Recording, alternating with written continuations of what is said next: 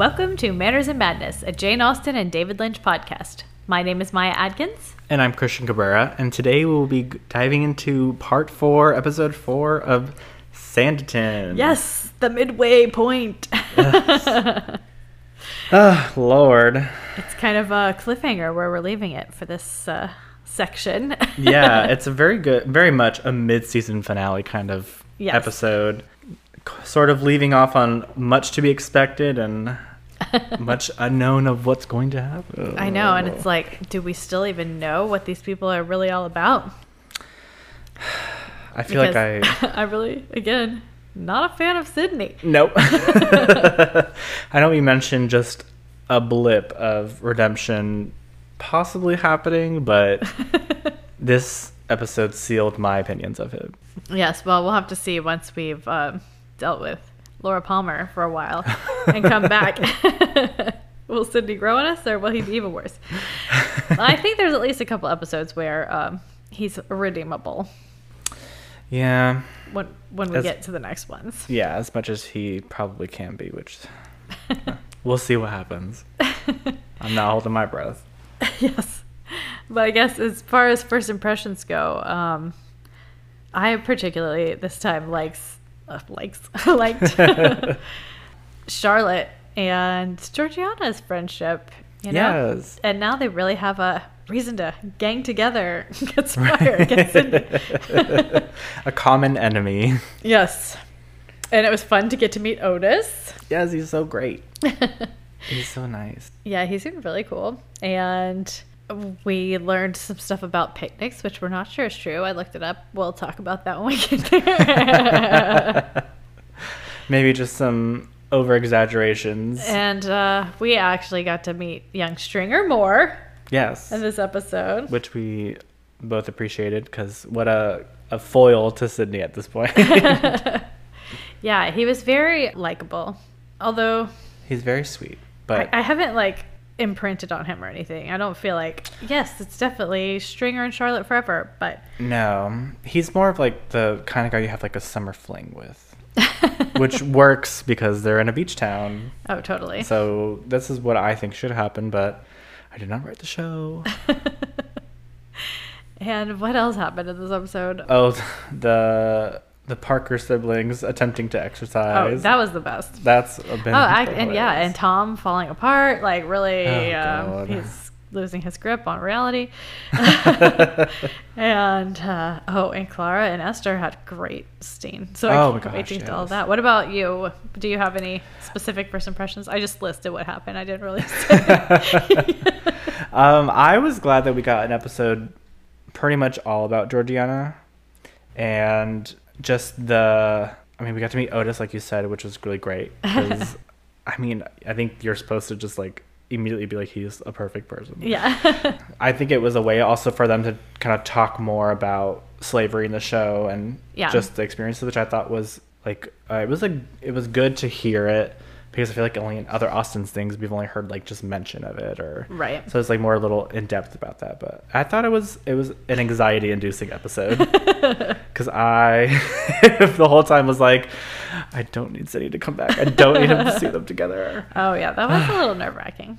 It just was. And I knew it would end with him finding them, but at least he got a very stern talking to in the, in the middle of the street. Oh yeah, that was that was really pretty Yeah. satisfying. Very much. But I, I really enjoyed it. Yeah, I did too. I really did. Yeah. Okay. Well, I guess that's basically first impressions. Was there anything? I mean, I thought it was a good place, like a good stopping point, and um, hmm yeah, I'm still enjoying it quite a bit. Oh, yeah. I, I, uh, I'm having a lot of fun watching it. It just feels so different. I did have someone say that they, I guess they didn't really say that they didn't care for Sanditon, but they said they found it too soap opera y. And I was like, oh, Um. well, I really like a good soap, so it wouldn't bother me if it was too soap opera I can kind of see it. It's to me, it'd be like an elevated soap, almost like a Grey's Anatomy or something, where it's like soapy, but it looks really good, and they're actually really good actors in it. So yeah. you know, it just it has like this those soapy like romance and drama, but oh, yeah. it's just I find it more entertaining when there's more stuff happening like this. Well, I mean, I don't know what soapy means exactly, but I, Yeah. I don't know. I feel like I'm not a soap opera person. Shows should have drama and some romance, yes. preferably. Some overt drama too, not little like quips or well, those sort of things. oh yeah.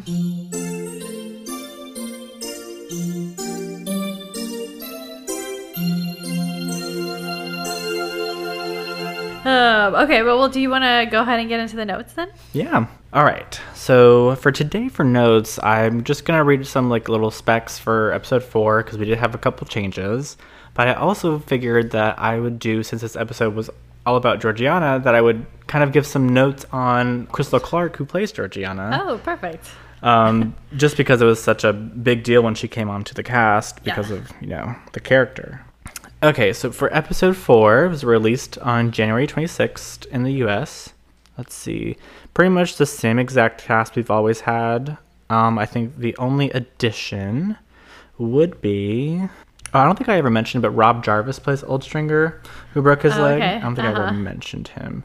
But we have um, Jyuddah Jaymes, who plays Otis Molyneux Oh yes. um, who we loved. So the, I was like, who's the new person? oh, why? Otis. How could you forget? I guess because I watched this episode a few times and it's Mhm. been like a week or so that I just remembered him from before. I Mhm. always do that. I'll watch a show And and, rem- and at the end I'm like, oh, at the beginning I'll be like, where do I know this person from? At the end I'm like, I'm sure I've seen them in something. I'm like, is it just the beginning of the show? Was it two episodes ago? So we got a new director, Lisa Clarke. So I Hmm. think Olly Blackburn directed the first three. Now we have Lisa Clarke. a woman. Yes. this episode was written by Justin Young, not Andrew Davies. So yeah, he co-wrote the last one, right? Mhm, Yep. So he's the only writer besides obviously Jane Austen for the book. But okay, I don't think there's anything else episode wise. But let me get into some notes about Crystal Clarke. She was born in there's not a month or day for her birthday, so she was born in '94 in New Jersey. Um, which I found I was I didn't realize that she was American until I started doing a research on her because she's like so convincingly British, Yeah. which is like very I think I had heard that she was American before, but it's I hadn't I didn't remember that. yeah, which it's so weird that because you don't really see a lot of Americans in yeah, that's period true. dramas Very for true. uh, British TV. But she was born to in New Jersey to a Trinidadian uh, father and a, I think it's Guyanese. I think is how they pronounce their people. Uh-huh. um, uh, father. And she lived in Tennessee for quite a while, but then left to go to Glasgow to pursue acting at the Royal Conservatory. Of Scotland. Yeah, Cool. um, because she felt like her race and class put her at a disadvantage here in the U.S. Oh, so she yeah. went a- a- across the Atlantic and graduated in 2014. She made her London theater debut in the role of Hester Worsley in Dominic Dromgoole's revival of A Woman of No Importance. Okay. And All then, those British people start off in theater. Exactly. I feel like it's like mandatory. And then she had supporting roles in two of the Star Wars films. Oh, really? Yes, in The Force Awakens and The Last Jedi. She was a resistance pilot. I think we probably like one of the pilots we constantly see when they have like Oh formations my and gosh. stuff. I um, we're in the middle of rewatching all of them, so I feel like when I get to The Force Awakens, at least I'm like looking out for her now. Seriously, I mean, I feel like she already looks like she's like 15. She looks so Yes. young to me. I can't imagine her Being- like several years prior in Star Wars. I mean, maybe that's just the whole point. The Resistance fighters are all young. Right.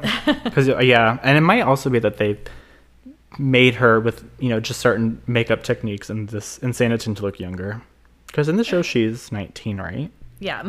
So maybe they Just just, sometimes I look at her and Charlotte and I'm like, God, they just look so Yeah. young. well yeah, Could just especially because Charlotte. I'm getting older. Yeah. But um, I was also reading that she, the role that she has in Star Wars, she won. It's like a, what is it? It's like an audition process that had over 67,000 open submissions. And Wow. her and one other person won these roles. That's amazing. So clearly very talented. Her other credits include she played uh, Tina Arg- Argyle, I believe, in Ordeal by Innocence, which was like a miniseries they had in um, Britain, I think. Uh huh. Um, let's see, let's see. She was on. I played an episode uh, in Black Mirror. She was Pearl and Agatha and the Curse of Ishtar, and she was Nadia in Roadkill, which was that Hugh Laurie miniseries that came out last year.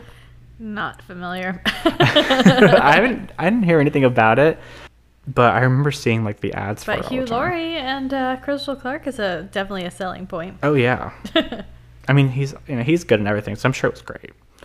Um, and then she played Magali in The King's Daughter last year. So she's got, you know, a couple little things under her belt. It seems like only British TV, which is where she went to college. I guess she yeah, feels like, I feel like British people just work constantly. yeah. There's just always some sort of miniseries or yeah, episode of a long series to they go do. Although I don't think they get paid nearly as much. No, definitely not. No, not like they do here. and so I also found some interviews that she did about like working on the on the show. I, there was there's a really good one on PBS's website for Sanditon. They Uh huh. so uh, one of the questions that she got asked was about if the friendship that Georgiana and Charlotte had mirrored the relationship that uh, her and uh, Rose, who played Charlotte, Right. have in real life. And she said, "Oh, 100%, that they uh, became really close friends, and that Charlotte became a true ally to Georgiana." Oh. So I'm not sure if we had mentioned it before, but I think Georgiana has hinted a couple times that, uh, like, even though it was really great that they had uh, the first black character in an Austen film, that you know there wasn't really any representation Oh, yeah. behind the scenes, and you know producers, director, anything like that. So she kind of felt a little bit more isolated, Yeah. and because she was the only black woman on set, and it seems like Rose kind of stepped up and understood that, which is really great, That's awesome. and kind of had an ally out of her That's cool. it seems like they're like best friends in real life too, which I thought was really cool. Perfect. There, and that was on the PBS uh, Q and A. She was asked, and it kind of like I think speaks to more of what I like about the series, about how it's a little bit more modernized. Uh-huh. And so she was asked. The interviewer asked, "The Regency period is interesting because you look at Georgiana's character and you look at Charlotte and you think both very strong-willed, resourceful. You're your own person. It doesn't mesh with the time period when you say when you consider women really couldn't do anything and had no power." And so Crystal responded with to talk back to talking back to people like Lady Denham and being very forthright and honest about their views on things is um, something that people just didn't do. And even with most period dramas, it's always uh, passive aggressiveness where nobody's really saying how they're feeling. And these women characters, they're saying how they're feeling, which I find very exciting. Yeah. So I think that's like I know people have had criticisms about how the show is just kind of feels a little bit more modernized, but I feel like it makes for more compelling characters, and it seems like Crystal is Yeah. kind of feeling that same way, which really brought her. Because she was saying also in this interview when she first received the script, she assumed that she was going to be playing like a maid or Right. you know, and then she was shocked to find out that this character was written so well and Uh huh. just had a like a Caribbean, what's it called? Just ties to the Caribbean, which is you know obviously her family's from. Yeah. So seems like she had a great time working on this, which that was cool. But Oh yeah. yeah, Yeah, and um, did you want to mention the rumors that you found about Sanditon 2? Oh, yeah, yeah. Season 2? yeah. So I I had saw an article saying something about how Sanditon Two looks like it might be happening. There's some rumors that look promising. Mm-hmm. But I found on an article from hitc.com that there's a the biggest reason why fans are convinced it's happening is because the same building that was used for production on season 1 has been rented out again. Ah. And per like, you know, the public government documents, the it, the document was named Sanditon 2. That's pretty compelling evidence. I Yeah. would say. So it seems like that's a big clue as to what's going to possibly be happening. hey, maybe the Save Sanditon campaign really did work. Yeah. And then there was another like some from UK casting news. They found that a, a a website for casting had a list for Sanditon dated January 15th of this year and that had information on when production would be starting and it said summer of 2021. So Well, that's exciting. like two two kind of like I seems like things you could easily disprove well, and- if they're doing Sanditon season two, I have a couple of requests. First off, please, more women writing Yes, and and directing. directing. Uh, more people of color all across the board. yes, please. Let's go to Antigua and kind of see Georgiana and her Oh, element. that would be interesting. Yeah, definitely more like characters would be cool, but definitely like more, you know, in the directing and production Oh, and yeah. all that stuff. And I'm also going to request maybe make a redeemable male character, please. Please. Do not ask me to forgive someone over and over and over again. No. If you want me to like them. no, I think I had seen it also in that article that they had Vulture had an interview with one of the producers for it, and they were like saying that if they brought back for season two, like would they bring Sidney and Charlotte together? And she was very convinced they would. And I'm gonna go ahead and say, please don't do that to me. to me Uh, I specifically, mean, don't. granted, we haven't watched season or this season two, the second half of this season, so Right. that's when. Okay, but we'll. So far, I'm just gonna say, then this is my request all across the board. There are too many horrible men Yes. in television, and then you're supposed to have some redemption arc and like them, but just they don't have to start off that horrible. I mean, No, they can be really nice from the beginning and respectful, and guess what? We will still like them at the end. Oh, okay. Anyway, just my request to Seriously. the the television gods. we need it. Um, but yeah, that's kind of all the notes I had for Crystal that I could find interviews and stuff like that. But I would say if you want to read through them, it's really interesting to hear her perspective. PBS.org has on their Sanditon page like a Q&A with her. Telespotting.kira.org is um, where I found that second interview. uh huh. I think that's yeah, that's the only two places I found, but they're pretty lengthy interviews. Okay, cool. So, and there's I know one of them has also has a visual element too. So yeah, y'all should check that out. You'll have to um, share those when we get to this episode. If Yes. Remember. okay, so I guess then it's time for the recap. yeah.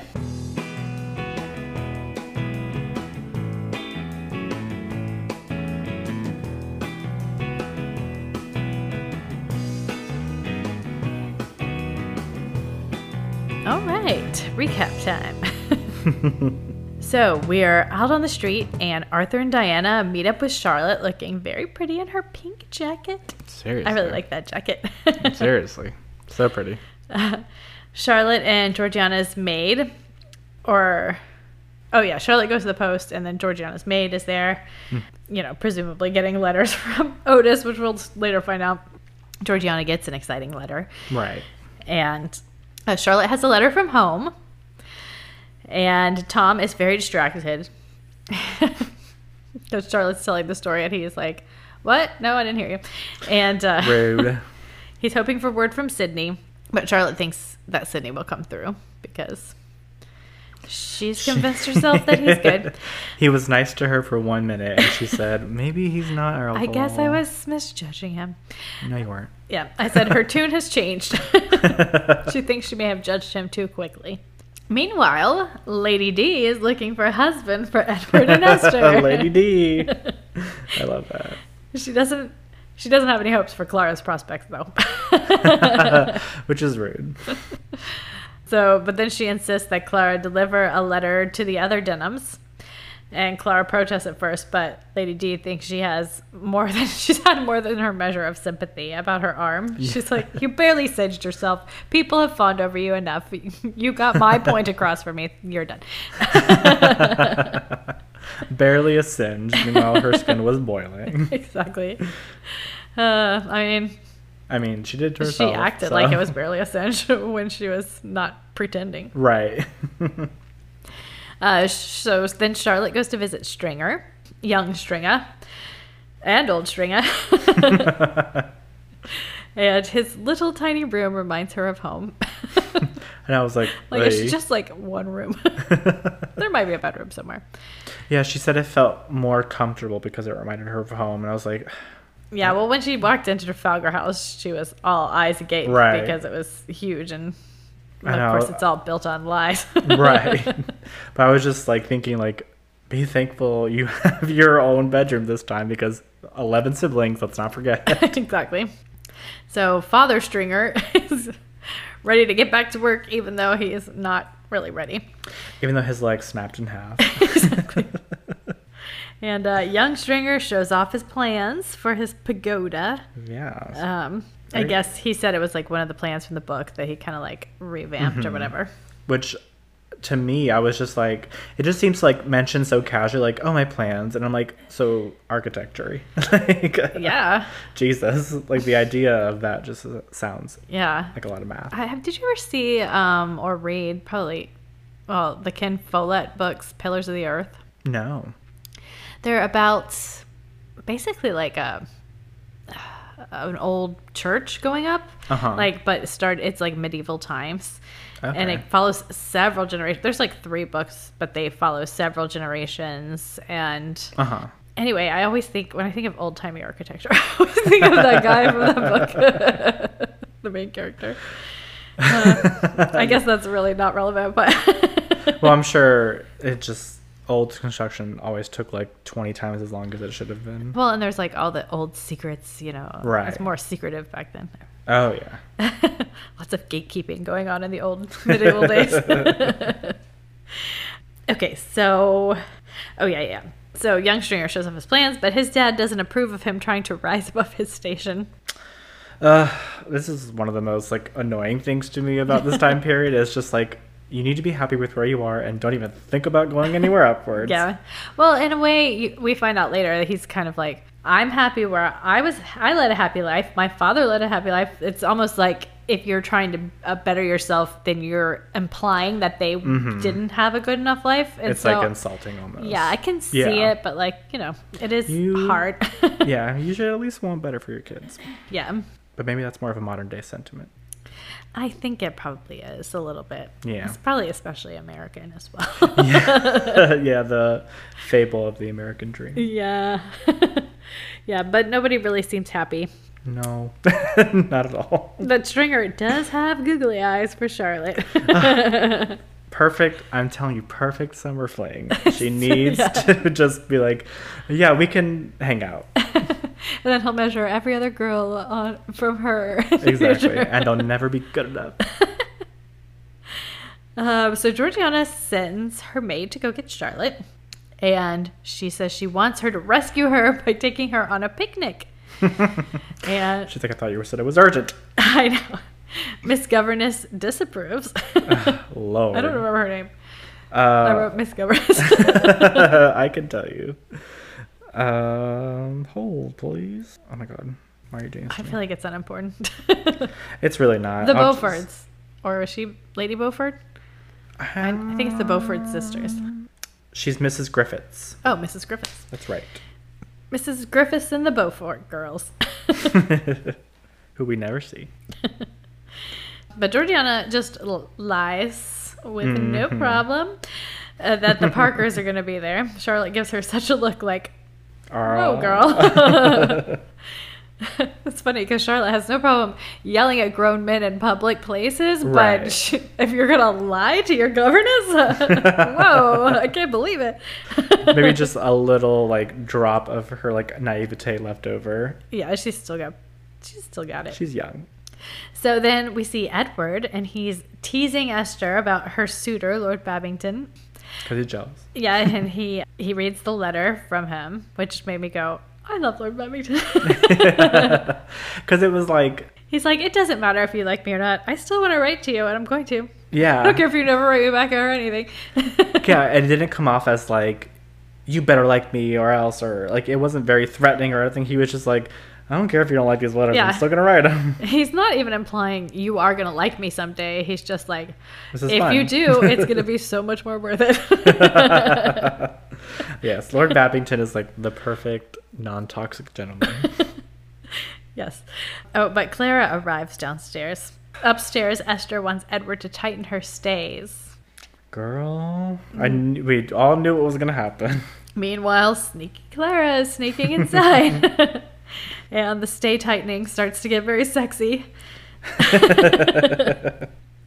and Clara spies on them.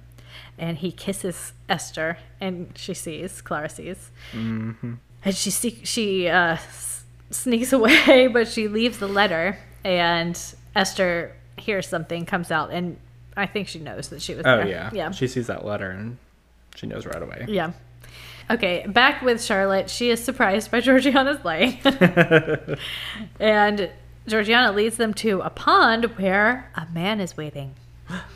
And he and Georgiana embrace, and Charlotte is very alarmed. she was like, What's this now? like ostrich egg eyes, like, you are not supposed to be hugging a man. That is definitely not allowed. It's like, grow up. Uh, I mean, well, it's the time period, you know. No, but that was kind of uh, Georgiana's sentiment, like, Oh, yeah, yeah. grow up, Charlotte. This is happening. I'm the one with the money. Damn it. Diana and Arthur are on a walk with Dr. Fuchs. And he says, You're lazy and hysterical and you need some exercise. Ride these horses. My first thought when he was saying, like, oh, like, you know, like, you're in, like invisible pain, blah, blah, blah, blah. Uh-huh. And I was like, oh, are they going to be like chronic, like, he, she has a chronic illness? And he's like, no, you need to exercise more. yeah. and it was just like I was sucked into their like hypochondria Yes. mess because it's so much fun. Oh, they are they're funny. They're like them. definitely the funnest hypochondriacs I've seen in a Jane Austen. Normally the hypochondriacs are so annoying you just want to be like shake Ugh, them. like Emma's sister. Oh yeah, that well Her- although that, her- she's not normally I mean, I haven't seen her in any other adaptations like that, but yeah. Oh, really? But like uh, Mary Musgrove, hmm Anne's sister from Persuasion, who's just like Mhm. constantly She's like, I can't. I'm not gonna. Yeah, but I'm that's all for attention. oh, for sure. um, these two and Emma's father, Mr. Woodhouse, are the Oh, best. yeah, yeah, yeah. The best hypochondriacs ever Oh yeah. yeah, Mr. Woodhouse is a pretty fun hypochondriac. because it's just silly. Exactly. Okay. so, okay, we're back. See, it switches back scene to scene so oh, fast. yeah. okay, so Georgiana clearly loves this man. And Very much. we meet him. His name is Otis. Yes. They have been forbidden by Sidney to see each other. This is when Sidney became even more evil. So they have to go have a private picnic. And Charlotte refuses to let them out of her sight, though. She's like, listen, you lied to get me here. I can't just let you unchaperoned on a picnic with a strange man I've never even heard of before. right. And there's like a moment of tension between the girls. And Georgiana's like, I thought you were my friend, not Sidney's. She's like, I am. but it's a very pretty picnic spot. It's surrounded by purple flowers. Oh, yeah. And now Georgiana is acting suspicious of Charlotte. but she gets the story out of them. They met at a ball, and he thought she was a servant at first. And from what they describe, it's a very Elizabeth and Darcy kind of a Yeah. meeting. Well, I was like wondering because if it was like a ball, and I mean, she's very wealthy, you would think that she would be really like donned up with all these jewels and everything, but maybe it was more of like a, That's true. A Pride and Prejudice kind of ball where it's a little more common, so she was dressed down. Yeah. Or maybe, um, I don't know. I don't know. That's a good point. That's a very good point. Anyway, it did sound very PM or Pride and Prejudice like hmm we didn't like each other until we did. exactly. Except this one happened a lot faster. Yeah. yeah. Well, yeah, it seems like it one night. Um, Mhm. But then they had the happiest three months of her life until they were ripped apart by Sidney. Rude. Okay, and now we're back at the town. Stringer is showing Tom the plans for the pagoda, Very proud of his work. but Tom doesn't think they need it now. And Stringer is a bit taken aback by that. And he's still annoyed because he hasn't gotten any of the extra help that he was promised in Mhm. the last episode, right? yeah. Tom says it will be soon, but he's clearly having some issues. Yeah. he's, he's clearly trying to be dodgy and avoid any specifics. His hair is very in his face and lanky. he's just kind of a mess. but more than usual. Mm-hmm. okay, so back on the beach, Diana is not very happy about riding, but Arthur seems to really love it. Anytime he's like doing exercise, he really flourishes. Yeah, swimming, riding horses. riding horses. He doesn't really necessarily mind the walking as much as she does. Yeah, So, but she seems. Much- I mean, she looks more in shape. yeah, maybe she just has that kind of metabolism. But or maybe she's a secret exerciser. Yeah, I Uh-huh. wonder. Oh gosh, I just had a whole like backstory for Diana pop into my head. Where, like, Does it include Munchausen's she- by proxy? where she wants her and her brother to be sick because that way they can be together and she won't have to be alone because she's already too old to get married Oh, and That's anyway I, I, if that's true, I have this idea that because of the type of person he is, that he will find someone to marry who will want her to live with them, and they will just be happy siblings for the rest of their lives. A hundred percent. Arthur would be like, "Well, if we're getting married, my sister has to live with us. I hope you don't mind." They're just the best. okay, so where was I? Oh yeah. Uh, oh yeah. So anyway, Edward and Clara pass them, or no, Edward and Esther, Esther. pass them, and Edward in passing kind of slaps the horse and it speeds up. but Edward and Esther are on their way because they have been summoned, and he thinks it's a game, and Esther seems to be willing to be taken in by his dreams slash lies of Say, girl. what is going to happen to them someday. Meanwhile, Tom spies a very pretty necklace and goes inside a shop. Dun dun dun! now, Tom, you do not have any money. Get your crap together, Tom. Seriously. so, okay, young Stringer is back at home and he's full of angst.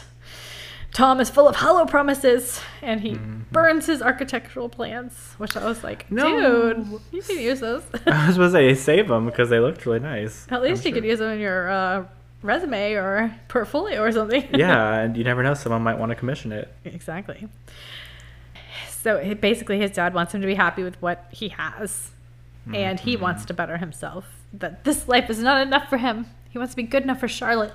That's the only reason. I mean, he already is good enough for Charlotte. In a way, yes, but he needs to be a little more grandiose. Yeah, we would she's like. just a grandiose yeah. personality. oh yes, that's what you were saying. He's Yeah. a little shy. He's a little too quiet in a way where I feel like he would just be a little too boring for Charlotte. After Maybe, a, but she's very practical, so she might actually really get into like the business side of his work and like help him flourish. That's true. Oh, maybe they could start a- a design company and Totally. build buildings and They could build their own town.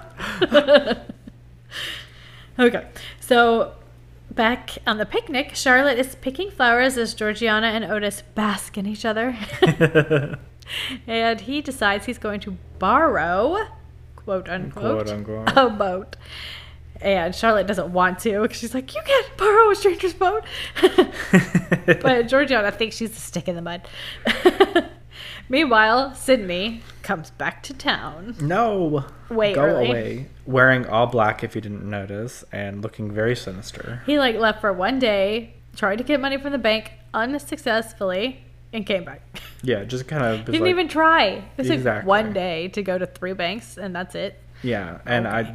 Yeah, that's why no one. That I was saying, it's like I mean, we didn't really get into it this episode, but Sidney obviously is not like super into the town. Like Not he very doesn't. passionate. Yeah, so why is he the best person to get money? You'd think he could at least put on the act. Exactly. I don't know what his Tom's blind trust in him to do things for him correctly. it just never seems to work The out. The pretty brother always gets what he wants, so. I'm like, I'm like, well, Tom, you're not ugly. well, I could see Sidney being like the one who Yeah, the, always gets success because just because you He's know very the- handsome. exactly Yeah, but clearly he's mean. and he's tall i guess. They're all tall though. Okay so uh yeah arthur we get to see him a little bit more. He's out on a walk now. He's just like i started exercising i'm never gonna stop. But he passes out from too much exertion. Um oh, Arthur. yeah. Clearly i'm glad there's this little comic relief bit going on with arthur has an addictive personality. I know. That's how I always feel, though. It's like, now that I've started exercising, let's just keep going. And then I'm like, but I'll never want to exercise again because I'll be so sore tomorrow. yeah, so Sidney goes back to Trafalgar House. Mary is happy to see him. He says he's here to help with the regatta. And then mm-hmm. he says he'll go visit the girls because I think he wants to see Charlotte. like, no. Back with the girls, though, Otis is serenading Georgiana. So sweet. I know. She says she wants to be together forever, and he asks her to marry him again, I presume. Yeah. But she says she can't without Sidney's consent, though she wants to. And in mock despair, he throws himself from the boat.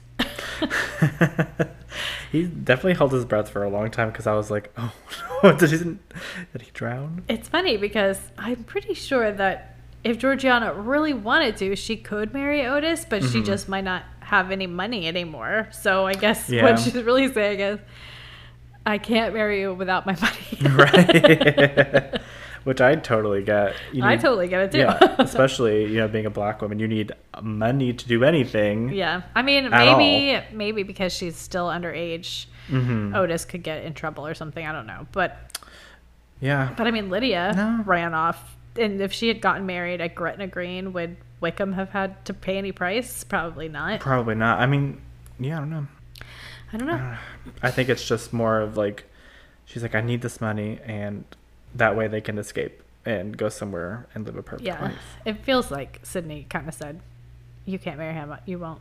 You won't get anything if you marry him."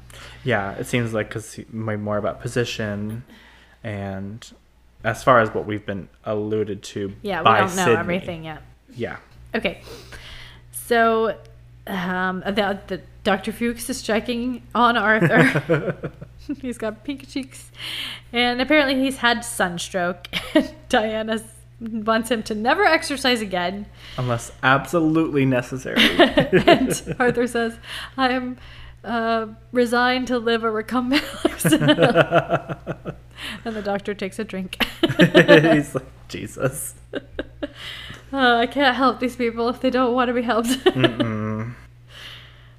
So Sidney is looking for Georgiana. She's told that he's that she's on a she's with the Parkers on a picnic, Mm-hmm. and he knows that she's not because he was just there. Damn it. Lady Denham is disillusioning the younger Denhams. She has a list of possible marriages in descending order of suitableness. Starting off with money. she hears about Lord Babington and strongly encourages it. As we all do. And Esther looks like she's about to explode. I mean, Let's you say- can't hold all of that in for that long. no. And also, like, I don't know if you noticed, but at the opening of this scene, she's immediately pissed. Yes. like, just being there. well, she's already like on edge because she Mhm. thinks Clara saw her or somebody. Right. So she's immediately at the opening of the scene. You can see, like, she ha- cannot hide her Yeah. emotions. And she's a redhead, so like she turns red. yes. she looks like she's gonna explode. Especially when Clara brings up Edward. Gosh, that was one of my favorite parts about the scene was just like the way she had all these like underhanded things to say, but it was like in the most innocent of ways where you Lady Denham would never catch yeah, but Lady Denham does go, You're so much more enjoyable when you say nothing. Go play the piano. It's like Jesus. so back uh, with the the kids, the picnickers, hmm um, we learned that Otis was raised by the water. The man who gave him his freedom was a mariner who gave him freedom and an education, and now he fights to end slavery. hmm He's part of the Sons of Africa. Yes, Charlotte is surprised because she thought slavery was over, Oh, Charlotte. and he assures her it is not. No. I mean, she did grow up very sequestered in her own little. Yeah. so. I think around this time slavery had ended in It had, England, yeah. but not in its colonies. or Exactly. Whatever other Yeah. name they had. So, um, yeah, he explains to her how the sugar in her tea, the cotton in her dress, they're all from slavery, and that Sidney, they imply, Charlotte, or no, Mhm. Georgiana. Georgiana. implies that Sidney also made his money from the trade. Zoinks. Meanwhile, Sidney is frantically looking for them. Across the entire island. Otis is getting ready to leave, though he assures her that he will return. And Charlotte doesn't understand Sidney's objections to Otis, and Georgiana and Otis believe that it's because he's black. Right. Which is a very valid guess. Yeah. And Charlotte believes that they're correct. There's no reason to doubt it, I guess. Yes. So, okay, back at Sanditon House, Clara requests Esther help her turn the pages in her music. it's an Italian piece. Esther says she finds silence is much undervalued. Claire is basically trying to upset Esther, and she succeeds. And Esther runs out of the room, and then Clara follows her. uh, back at the coach, Charlotte is making fun of Sidney. First, she makes fun of um, Miss Griffith. Miss Griffin. I'm never gonna remember that. And uh, then she starts making fun of Lascivious or something, Yes. whatever that word was. lasciviousness. then she starts making fun of Sidney, and she's always got the The little like pipe cigarette or her a c- a cigarette. and of course, she gets caught by him. yeah. Oh, please go on. And if I was Charlotte, I'd been like, okay. He, uh, Sidney tells Miss Griffith that uh, Georgiana is never to see Otis again. Rude. And I wrote, How am I ever supposed to like him? then Sidney reprimands Charlotte, and she gives it right back to him. Oh yeah. And Stringer sees the fight, and everyone else in town So everyone stops. stops, becomes quiet, and after it's over, they all kind of go, oh, whisper, whisper, whisper. gossip, gossip, gossip. Then Sidney asks Stringer to show Charlotte back to the house. Which- like, empty gesture, buddy. Which I really wanted Charlotte to respond with something like, I don't need a chaperone. I walk around this whole town by myself all the time. I don't need your help, buddy. uh, but she would rather take a walk because she's pissed. right. Plus, it's a handsome friend, so yes. I'm sure she appreciates. In your face, naked Yes. Sidney. Clara finds Esther. She basically proves that she was there that morning. hmm But Clara does seem to have sympathy with her. She tells about her abusive uncle, and she knows that Edward is actually the problem in the situation. hmm She gives Esther some advice, and I wrote, Okay, okay, I have sympathy for Clara, but I just can't trust her. No, you can't trust her, but I think she has Esther's best interest now that they have some sort of connection. I think she was telling her the truth, that she feels sorry for her, and she's not out to hurt Esther, but I still think she will do whatever she needs to get Mm-hmm. Oh, where yeah. she wants to go. She's very much like, yeah, she's going to do whatever she needs for herself, but I also feel Please like. don't get caught in my crossfire, Esther. Yes. it's very much like, here is a path for you that's already here. Take it. Yeah. Yeah. Okay, so Charlotte and Stringer are walking on the beach. hmm He says that she must have had a good reason to lose her temperature.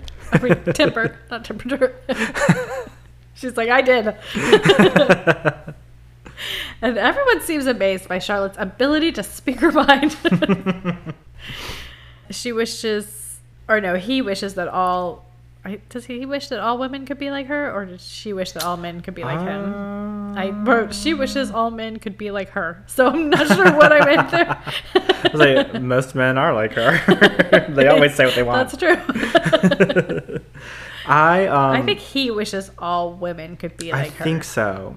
Or Um, maybe all men could be like her. Or I don't know. Yeah. Somebody wishes that all it- men could be like her. Either way, So you're right. either way, all women should be like her, and all men should be like him. So either way, it works yes. in my book. He's so smitten with her. Yes, which is so sweet. Yeah. okay. So Esther is brooding. She wants to escape. hmm And Edward is like, We're dirt poor. We can't. and she says she loves him the most and is willing to sacrifice, but he isn't. And he says they'll both someday have to find spouses. And Esther maybe now sees reality. Yeah, which is also like I wanted her to be like, "What have we been doing this whole time?" if you were gonna end up leaving already, I know. I feel really bad for Esther because she's smart enough to know better, but she just wants to believe the lie. she's caught up in it. And then she cries to herself. Because really, who else does she have?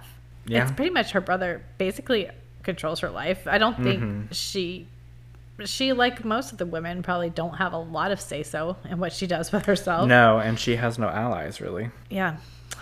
except for Lord Babington. okay, so Sidney. Oh, back. I guess we're back at home. Sidney tells Tom no bank will give him more money. He's so rude in this scene. He says, I will gladly own my own mistakes, but cannot own yours. And I said, Yeah, right. You own your own mistakes.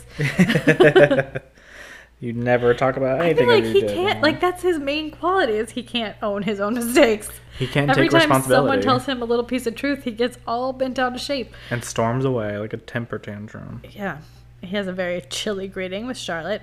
hmm Mary has no idea what's going on. I'm sure she knows something is going on. Yeah, she can feel it. And Tom just straight up lies to her and gives her the necklace he can't afford.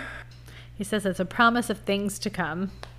I promise that I will go in debt for us for stupid stuff. I promise this will be the only valuable thing you'll ever have again after Yeah. everything is gone. God. That's where he's heading. Gotta keep it real. Uh, okay, so uh, last scene, Georgiana is curled up on her bed. Mm-hmm. Charlotte comes in and vows to defy Sidney.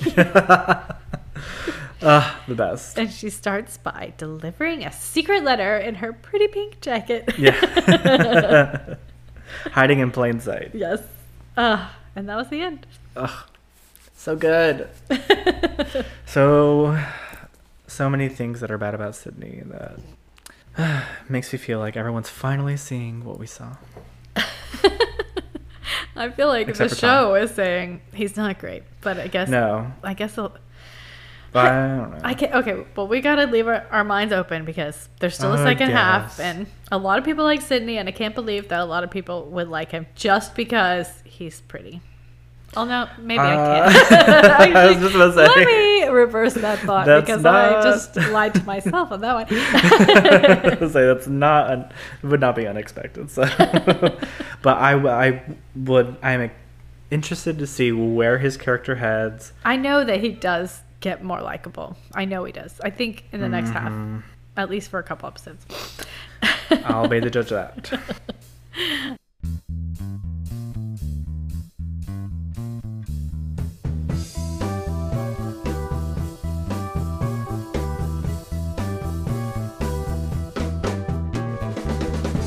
Okay. This week, I did my deep dive on mostly on the music of Sanditon. Okay. But I did decide we would classify Tom Parker at the end. right, right, right, right. Okay. so Sanditon's oh, I got uh I think I got this from an article called Sanditon's Surprising Sound. And it's an interview with the composer Ruth Barrett. Okay. So, woman composer. the soundtrack focuses on something that was quite ripe in the Regency days, which is folk music. Huh. Uh, Jane Austen was actually really into folk music and had a big collection of folk standards in her repertoire. Wow, that's cool. Yeah. So, according to this article I was reading, which was an interview with Ruth Barrett, Mhm. she was saying that the style of life and dancing was wilder than what you would see in like a Victorian ballroom. Mm-hmm. And they wanted to push that angle a bit. Uh, they actually did use singers in the ballrooms back Uh-huh. in uh, Regency time. And musicians actually used to travel all over the country to play music from all over the British Isles Hmm. and intoxicating was the word they used when they would talk about the music while they were designing it. They wanted the music to be Ah. intoxicating, That's cool. which makes sense for like this speculative town that they're trying to get Mhm. people to fall in love with. So they went out. Oh, this was interesting. They went out and made like this Celtic supergroup by picking like the best players in that Celtic music scene Mm-hmm. and then they would all come and play on the set for like the dances and stuff Mm-hmm. and they used them in the ballroom and they just decided to have them play the music on the score as well Wow. yeah and they uh, she said that there was an incredible energy in the room and it was really collaborative and fun and there was a lot of improv there was a lot of improvisation and experimentation that went on Hmm. with great moments captured on the fly. And she said it was an amazing experience and that the all of the Celtic musicians contributed so much to the music. Um, some of Jane Austen's favorites were included, like Mrs. McLeod's Reel, Mm-hmm. Oh Wally Wally, which sounds like it could be in Twin Peaks, Mhm. and The Raggle Taggle Gypsy. I actually could see David Lynch reading a list of all of these. I would like to watch him just read a list of Jane Austen's favorite folk songs. These sound like episode titles for Twin Peaks. yeah, exactly. Mrs. McLeod's Reel, Oh Wally Wally, and the Raggle Taggle Gypsy. Uh, we we actually know uh, that these were some of her favorites because her music collection, uh, because we still have her music collection and Oh. references she made to pieces of music and letters. okay. I mean, I don't know if we have the whole collection, but there's We have like a some of it. substantial amount. Yeah. And there's a bit of Appalachian influence, which we talked about in the first episode as Mm-hmm. well. Because there were people who used to travel back and forth across the sea, trading back and forth. And so the music was always coming back Or and forth. shifting. Yeah. All right. And then for Tom Parker, Yes. I classified him as I stopped kind of doing as much of the here's two choices. I just like, nope, this is what I decided. but if you disagree with me, you can tell me. I I picked him as a Gemini. Okay, I like that. Playful and intellectually curious, Geminis are constantly juggling a variety of passions, hobbies, careers, and friend groups.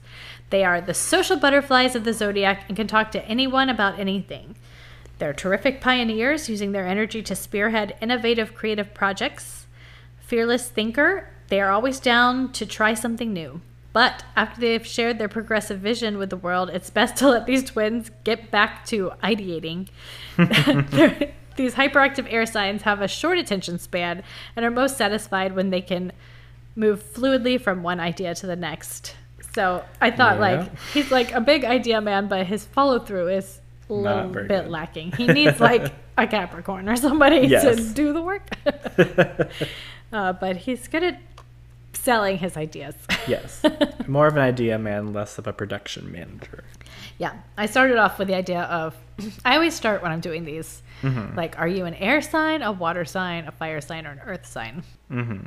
And air is mind, so I went with air.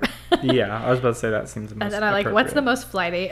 okay. Gemini. yep. But as far as D and D, I would say chaotic neutral. ah, yes, that sounds about right. He's not good, not really bad, but very chaotic. yes. yeah, I think chaotic neutral sounds about right for him. I think so. Yeah. I, I just am thinking, what are we going to classify Sidney as? I don't want to go ahead and say, but my initial thought was lawful bad. I mean, he does follow. I guess it's evil, not bad. Yeah, lawful evil. Yeah. He's not evil, though. I mean, maybe. we, we don't know what his slavery was, so I was there's some allusion to maybe being evil. he might be evil. We'll see. find out. I might have to get some of my Sidney hate on those. No, leave it in. It's where it belongs. All right. Well, let's do our favorite scenes. Yes. Hmm. There's so many good ones to choose from. it's a really good episode. I know. Um. I feel like I'm gonna pick. I feel like I must have favorite characters because I always Mhm. pick them as my favorite scene every time. Do you have yours? I think my favorite is Esther and Clara. I gotta give it to them again. Mhm, That was a good scene. When Clara, like, when I actually am like, oh, okay, Clara, I do have sympathy for you. I don't trust you as far as I can throw you, but I do have sympathy for you. and like just seeing Esther break down and just ah, great scene hmm between the two of them. Yes, they're so like good, like that back and forth, because they're such equal players. Yeah. It just makes always so much fun. um, I think my favorite scene, and it's gonna be a, shocking because it's not necessarily a funny one, which is I always pick, is the scene of Charlotte, Georgiana, and Otis on the boat. Oh, that's it's such really a- sweet. It's so sweet, and it's like you know the chances of there's like no hint of them being found out or anything like that. So like guards are down. Yeah. it's so joyful, and I feel like we don't really get a lot of that between like you know forbidden lovers in Jane Austen Yeah. kind of Yeah, stuff. that's definitely. So it's like just this like purely joyous moment, and it just is so great. Yeah, and I love to see the girls' friendship. Yes, It's so nice. yeah. I say at that point they weren't really fighting anymore, and they were Yeah. full supporters. I always love it when a friendship is blossoming. Yes. that would have been my other favorite, I guess. Probably them two, Mhm. Charlotte and so. Georgiana. Yes.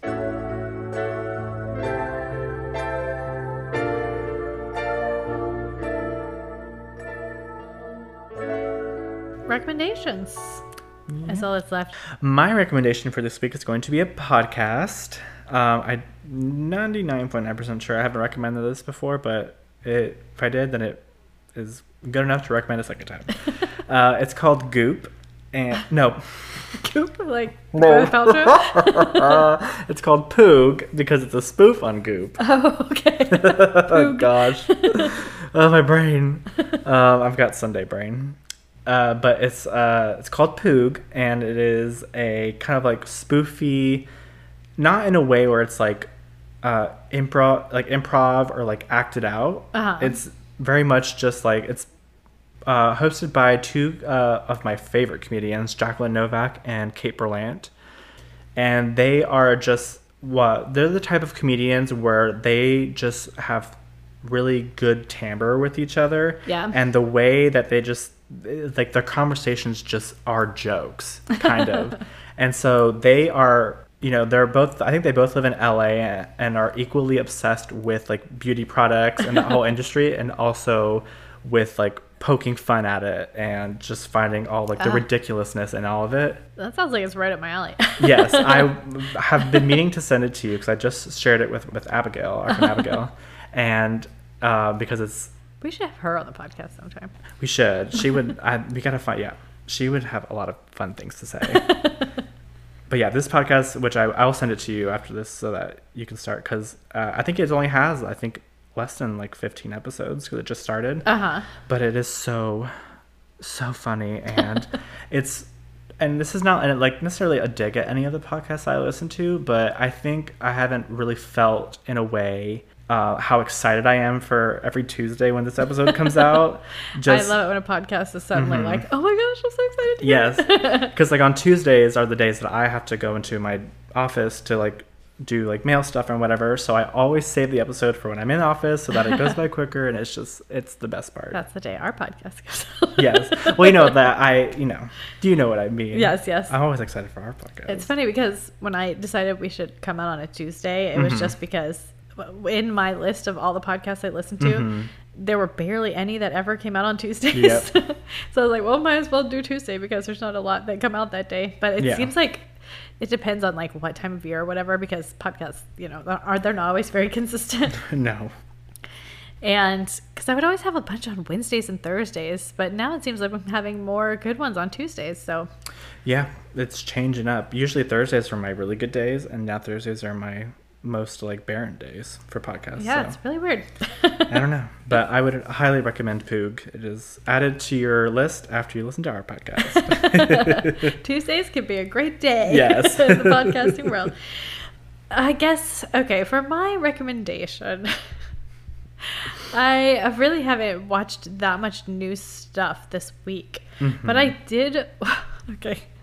I'm Oh, going to no. start off with something I will not recommend, but I'll explain Uh-oh. why I got to this. okay, so last week I was just in the mood for some sort of giant spectacle silliness. Mhm. And so I watched Jupiter's Ascending, which I had never seen. I've And- I've heard the How Did This Get Made episode on it. Yes, so. I can tell you, mm, it's ridiculous. Yes, I mean, if you're, it wasn't like bad to watch because it was a lot of spectacle and Uh-huh. Stuff like that, but it was like impossible to understand and it was really dumb. But afterwards, I was like, okay, I need a, a brain shower from that, Mm-hmm. and so I decided to watch one of my favorite. Um, Oh. adventure sci-fi-ish movies Mhm. and that is Stardust. I don't know Okay. If you've ever seen that, but it's got Michelle Pfeiffer and Claire Danes. It's based on a Neil Gaiman book. I And have seen that. I just loved that movie. I don't know, it could I mean, I've always loved that movie, but like Mm. watching it after Jupiter's Ascending like really made it amazing. Uh, Charlie Cox, who's Daredevil, is the main Mhm. character. It's just just such a good movie. It is. I feel like I have found that movie on a lot of like underrated movie lists. yes. Um, just because everyone just loves it so much.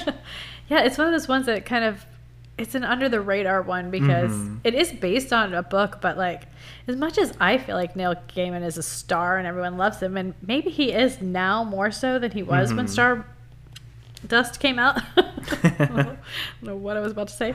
Um, but yeah, that It's just so good. Mm-hmm. It's, very like enjoyable. A perfect little storybook story, you know. Mhm. but it's not. It's definitely complex and it's kind of scary, and you never know what's gonna happen, and mm-hmm. funny also. And Yeah. I really like Claire Danes in it. Yes. And Claire Danes isn't always my favorite, but I really No. like her in that. Um, I don't know if I know too much Claire Danes, but I do like her in that movie. I actually, might watch that sometime this week. You should. I have not watched that in so long. I think it's on HBO or maybe Netflix. hmm It's definitely on some streaming service. One of those. Maybe multiple. oh, okay, but okay. So that's all we're doing of Sanditon for now. We're going to Yes. take three weeks to do The Secret Diary of Laura Palmer. And then we're going to come back. I think we're taking three weeks. There is a slight possibility that could change, but we should be back either the beginning of March, end of February with more Sanditon Yes. or with the rest of Sanditon. Yep. Eh, But we think you guys should read along. Secret Diary of Laura Palmer. Yeah. It's our first real David Lynch book. It's not really a David Lynch book, but it's It's in that universe. yeah, it's Jennifer Lynch. Yeah. So close enough. so in a way, he is kind of responsible for it being made. exactly. Exactly.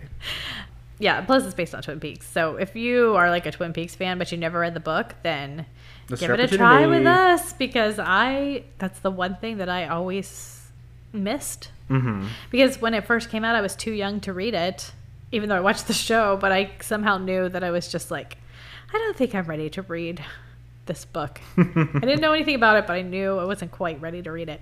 Mm-hmm. And I've owned copies of it for decades now, but I've never actually read it. So we're doing it. And there's supposedly a great audio version read by Sheryl Lee. Oh wow. Yeah, I might do that because I usually I do a lot of audiobooks when I'm like working. So I might do that. Yeah. Sounds really cool. I think that's how I'm planning on doing it. Perfect. So that'll be exciting. yes. And then we'll be back with Sanditon. And we hope you will join us. Yes. Um and Oh, contact. Yep. I was just about to say.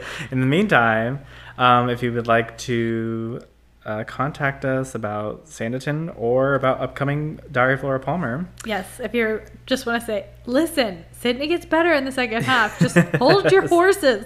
let's say you can try, try all you want. For me, Yeah, I'm gonna need somebody to justify likely. him at the Yes. end if I still feel the same way. yeah, I'm gonna need some help on that. Um, but if you would like to email us, you can email us at mannersofmadness at gmail.com. If you would like to DM us on Twitter, it's at mannersmadness. On Instagram, it's at mannersofmadnesspod.